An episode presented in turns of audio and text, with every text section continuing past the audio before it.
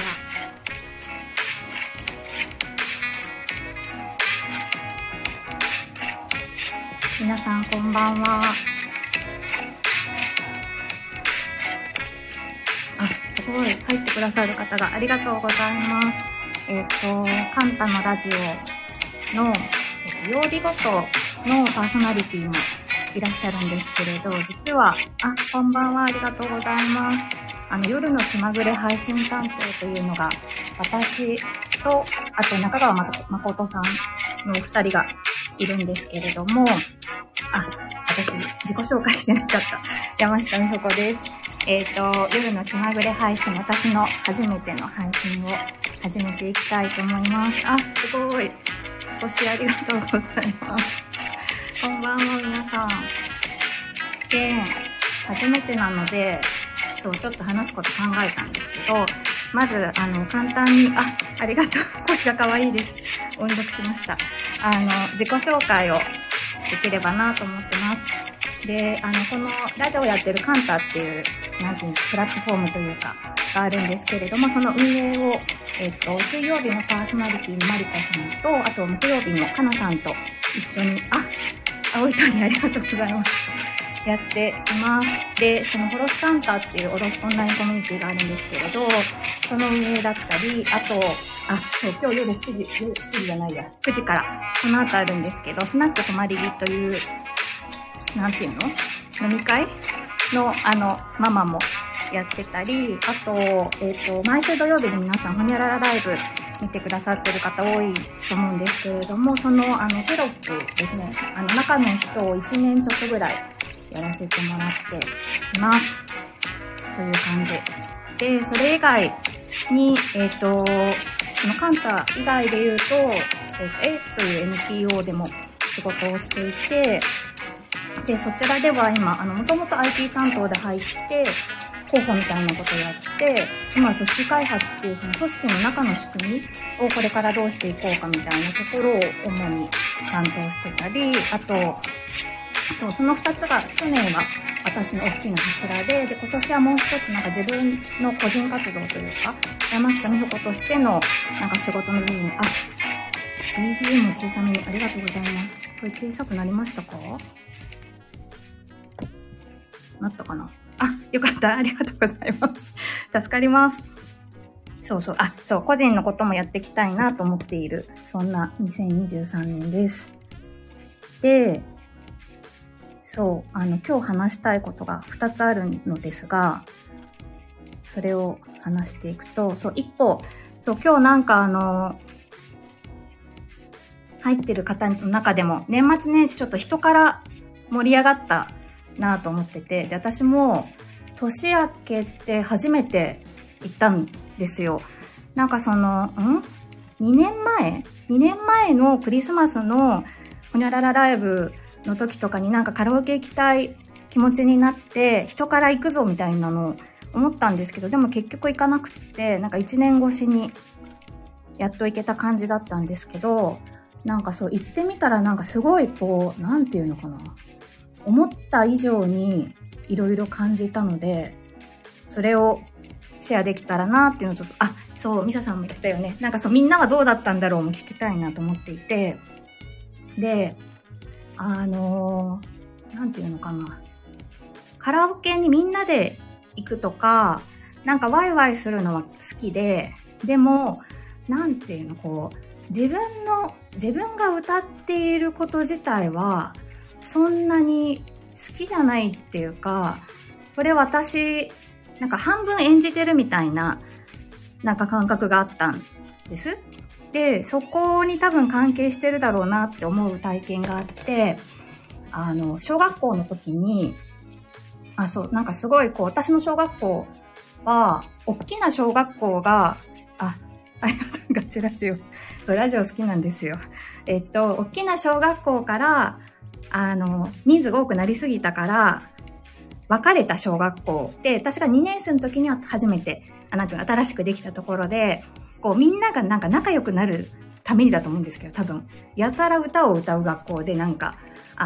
校歌とかも、親、募集したりして歌詞を。なんかそういう感じですごい歌が盛んな学校で、私も歌うの大好きだったんですけど、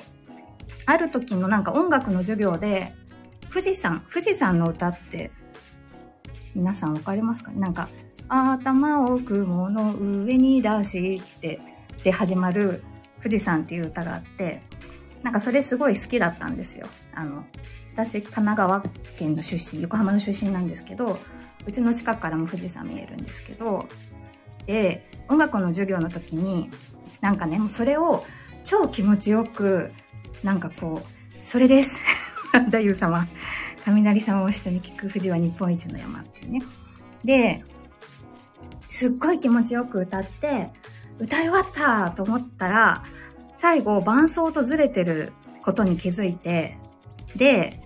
なんか私があまりにも大きな声で歌ってるから、なんかみんながそれに引っ張られちゃったっていうか、多分みんな一緒に間違えちゃったんです。で、なんかそれがすごいショックっていうか、なんかやっちまったみたいな感じで、だからなんか、まあそれ以外にも原因はあるのかもしれないんですけど、なんかこう自分の歌う声が大きくなり、なんかなんていうの？想定できる範囲を超える歌う声みたいなのが、ちょっとなんか嫌で、それをなんかずっと避けてきた感覚があったんですね。で、この間人からに行く前の、翔さんのボイトレにちょっと行かせてもらったっていうのもあって、人からに行った時に、みんなと行ってたら、ちょっとこう、もう一歩踏み込めば出る声っていうのを出さないで、なんか裏声に逃げるとか、ちょっと違う発声方法で、こう、かわすみたいな歌い方をしてたところを、なんかもう一歩、こう、出して、もう一歩、こう、押してみるみたいな、なんかそういうことをやった時に、なんかすごい、なんていうの？扉開いた感っていうか、なんかこう、そう、ちょっと大げさに言うとなんか、私はここにいますみたいな、なんか昔ドラマか映画かでなんかそんなセリフあった気がするんですけど、なんか私ここにいるみたいな、そういう感覚がすごくして、なんかちょっとこう、わーってなったのと、あと、なんかすごいこう、いい意味でなんか自分の中がなんていうの？気が巡るっていうか、かき回されるっていうか、なんかすごい、なんていうの？活性化するみたいな、なんかそういう感じもあって、そう、人からすげえなって思ったでした。で、なんかこう、で、結局、それ1月、確か1日に行って、で、もう一回行きたいと思って2日にも行ったんですけど、1時間、だけにして、まあ、お酒も飲まず、普通に、温かいお茶を飲みながら歌ってたんですけど、なんかその1時間という時間の使い方としても、すごいいいんじゃないかと思って、なんかこう、気分が乗らない時とか、なんかダラダラしちゃったりすると、結構私、漫画をダラダラ読むっていうのをやりがちで、まあそれはそれで楽しいんですけど、なんかちょっと、感っていうか、があるなってなんかこう、その時間を過ごした後の、なんか独量感がスッキリじゃないみたいな、体験をしたこともあるんですけど、その人からに行った後の、何この爽快感みたいな、なんかそういうのも含めて、すごい、よかったっていう話でした皆さんは人からどうでしたかね。なんか自分のためになんていうの、ありがとうバミおめでたい、なんか自分による自分のための時間みたいな、そういうのがこんなに簡単にっていうか、そう、簡単に作れるんだと思って、そういうの苦手な人いたら、ぜひトライしてみていただけたらと思います。なんかそう、人から行くなんて自意識過剰みたいな、なんかそういうなんかそんなことを思っていたこともあったんですけど、本当なんか誰も気にしてないし、しかも、そう、最近のカラオケは綺麗ですねと思って、そう、苦手な人ほど行ってほしいわって思いました。好きに使ったらいい場所だし、でもなんか最初になんか時間はとか聞かれるじゃないですか。あ、すごい。10年行ってる人が。そっか、10年行っててもやっぱり癒されるんですね。そうそう、一人だと好きな歌。なんかこの歌は誰担当とかあるじゃないですか。なんかこう仲良ければいいほど。でも、本当はこの歌歌いたい。あ、やっぱこう好きだなとか。なんか、あ、この歌、なんかちょっと入れてみたけど、でも歌い始めてみて、あ、これ、なんか自分のために歌ってなかったなとか、なんかそんな、ちょっと考えるのが好きなので私は。こんなことを思ったりしたので明日もまた行こうかなって思っています。そっか。株主になったら何回分、なんか、ただっていうか、利用券とかもらえるんですね。すごい。ほんとカラオケってすごいって思った。優待で素晴らしい。いいですね。自分の心地よい環境を。そう。以上、人からのすすめでした。あ、でね、もう一個、ちょっとまた話変わるんですけど、もう一個話したいことが、仕事ってなんだろうっていうことで、今週お正月明けて、いわゆる仕事始めを迎えられた方も多いんじゃないかなと思っていて、私もそうなんですけど、なんか、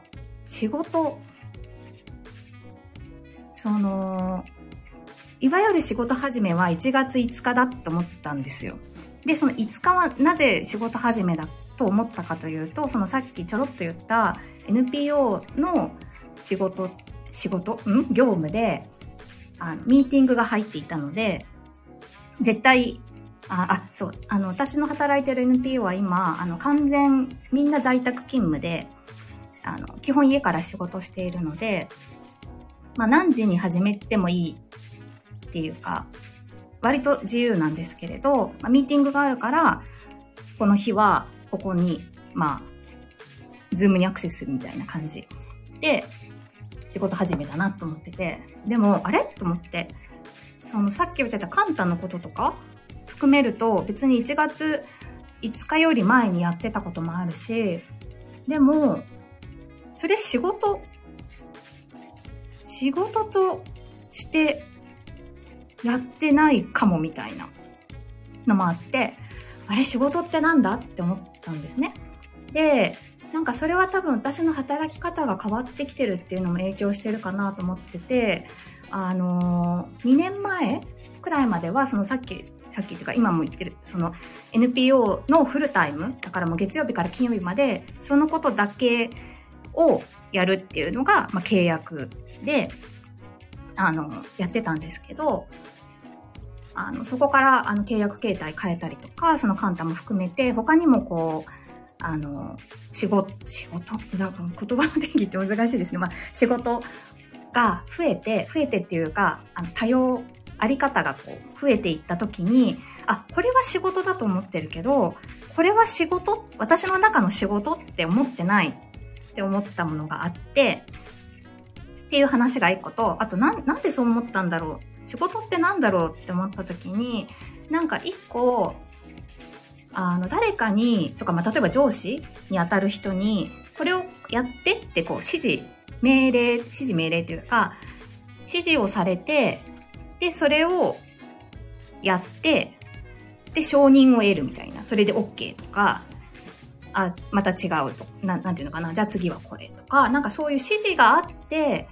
やるのが仕事なのかなって思ったんですけど、でも、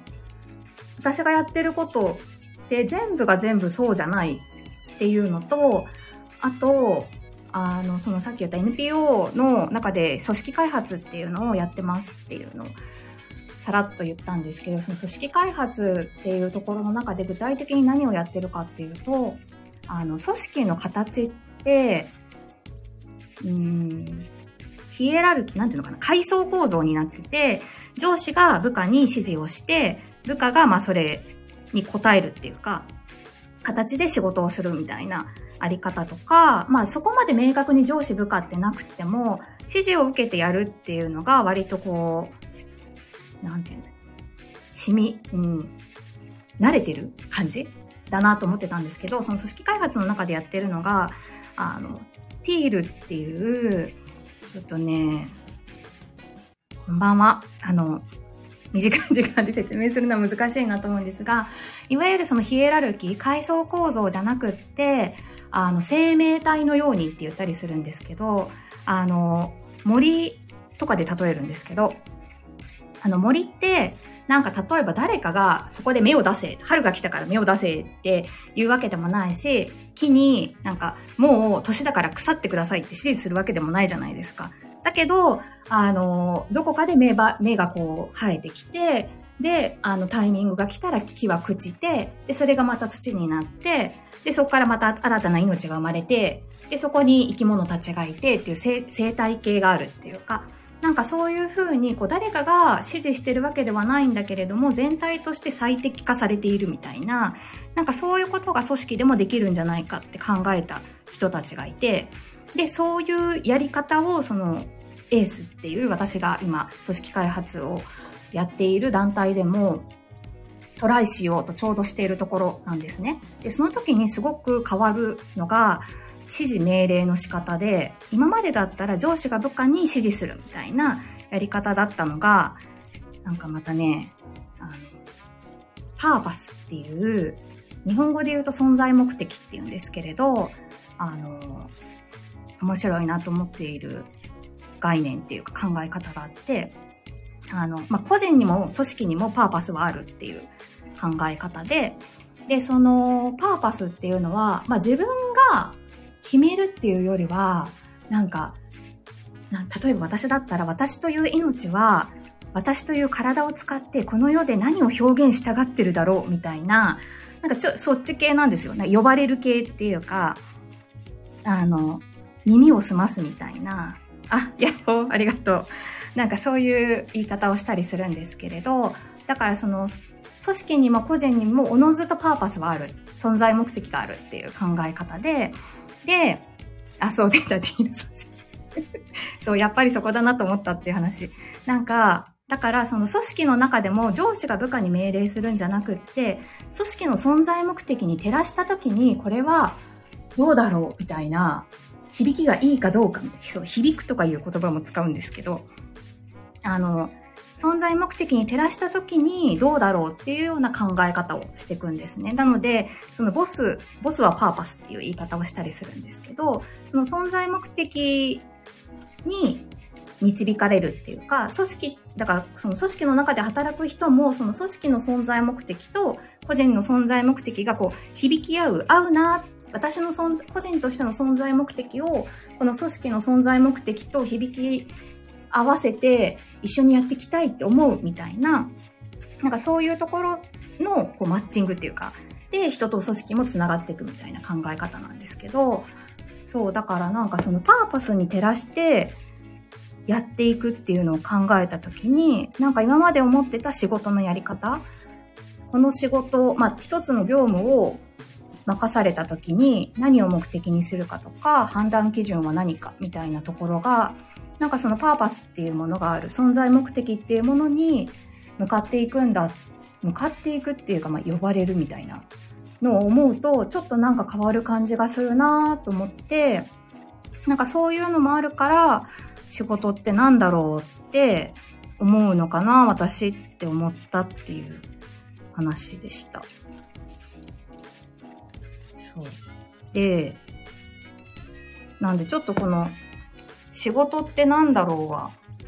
まだ答えがないんですけど、お正月、年明けすぐになんか気になったので、もうちょっと考えてみたいなって思っているテーマです。OK。話したいことを話しました。皆さん、この時間に聞いてくださってありがとうございます。いい話、ありがとう、めぐみ。そうなの。だからみんなにとって仕事って何？とか、そういうのもなんか聞いてみたいなって思ってることです。そう、ある意味なんかすごく個人的、なんていうの？表現方法の一つなのではないか仕事って思っていて、でそことなんかリンクしたらもっと面白いっていうか、なんかいろんな可能性があるんじゃないかなとか、そういうことも思っています。はい、ではそろそろ終わるよという感じで、あれですね、ありがとうございます。ありがとう。そう。一人語りはね、初めてなんですよ。なので、こういう機会をいただけて感謝しておりますし、聞いてくださる方がいて、なんか、話せるのは嬉しいことですね。ということで、だから気まぐれなので、また来週どこかで、こんな感じでお話できたらいいなって思っております。で、曜日ごとのパーソナリティで言うと、明日は、板さんですね。構成作家っていうのが多分肩書きなんだと思うんですけど、私も、なんていうの？ちょっとこの人面白いなって、なんていうか、見つめている方なので、なんかどんなお話が聞けるのか、明日も楽しみだなと思っております。はい。スタイフのカンタのページに、曜日ごとのパーソナリティのリストが更新されているので、何曜日誰だっけって、迷ったらぜひご覧になってください。そして、もうあと3分だ。あと3分なんですけど、この後、スナックとまりぎというオンラインスナックもありますので、そちらもよろしければ、ぜひ遊びにいらしてください。はい。では、皆様、良い夜を、そして良い週末をお迎えください。ありがとうございました。